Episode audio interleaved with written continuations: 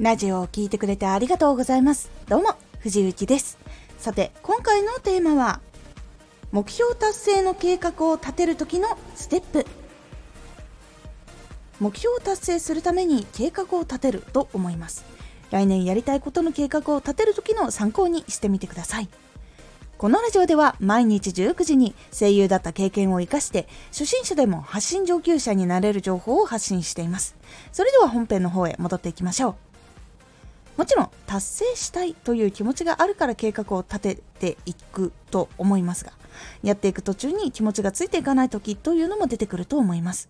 その時に情報を思い出せるようにそして情熱なんで達成したいのかそういう思いを思い出せるように計画を作っていきましょう。なので計画を立てる時はステップ1願望を書く。ステップ2成果を書く。ステップ3障害を書く。ステップ4計画を書く。というステップが大事になります。この4つのステップを踏んでいくことでこういうことを達成したいということがあるからこういう結果が必要。その結果につくためにはどういう障害が起こるのか。じゃあその障害も含めてどういうふうに実行していくのか計画を立てよう。という流れになります。まずステップ1どうして達成したいのか何を達成したいのかセットで書きましょう。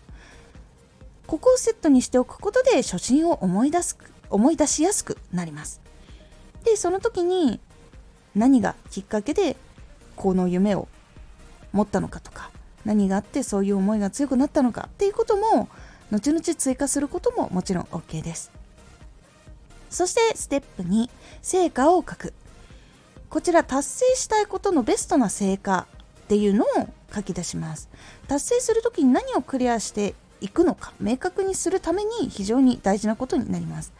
例えば自分が達成したいイベントのこう何人の人がいてどういうことをしているのか。でそこの会場はどういうところなのかっていうのを具体的にするというのが大事になります。そしてステップ3障害を書く。達成に向かう途中でどんな障害が出てくるのかそこをクリアするために何をしておかないといけないのかというのを書きます。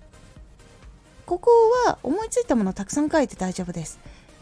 でその一つ一つにどういう対策を取ればいいかなっていうのもメモ書きで付け加えておくとより計画が立てやすくなります。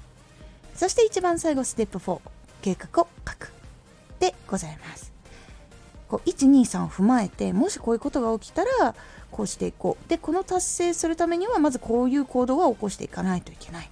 じゃあそのためには何をしていこう。どういう発信をしていこう。どの SNS を使おう。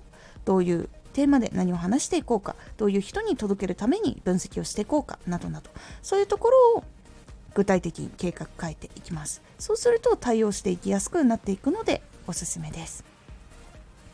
こういうふうに目標達成の計画を立てることで初心を思い出しながら途中であここもっとこうしたらいいかもしれないというふうに修正も加えながらやっていくことができますので計画を立てるときはステップ1願望を書く。ステップ2成果を書く。ステップ3障害を書く。ステップ4計画を書く。この順番でぜひやっていってみてください。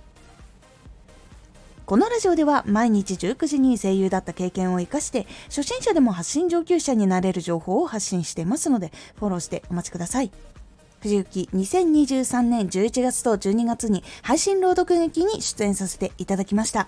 こちらオンラインなのでどこでも見ることができます。ぜひまだこちら見ることができます。作品のタイトルは時空警察バージナルエクスターナルフューチャー前編後編こちらどちらにも出演させていただきましたぜひ藤雪応援してくださるよという方チケット購入して作品を見ていただいて感想を送っていただけると非常に励みになりますので、ぜひよろしくお願いいたします。X もやってます。X では活動している中で気がついたことや役に立ったことをお伝えしています。ぜひこちらもチェックしてみてね。コメントやレター、いつもありがとうございます。では、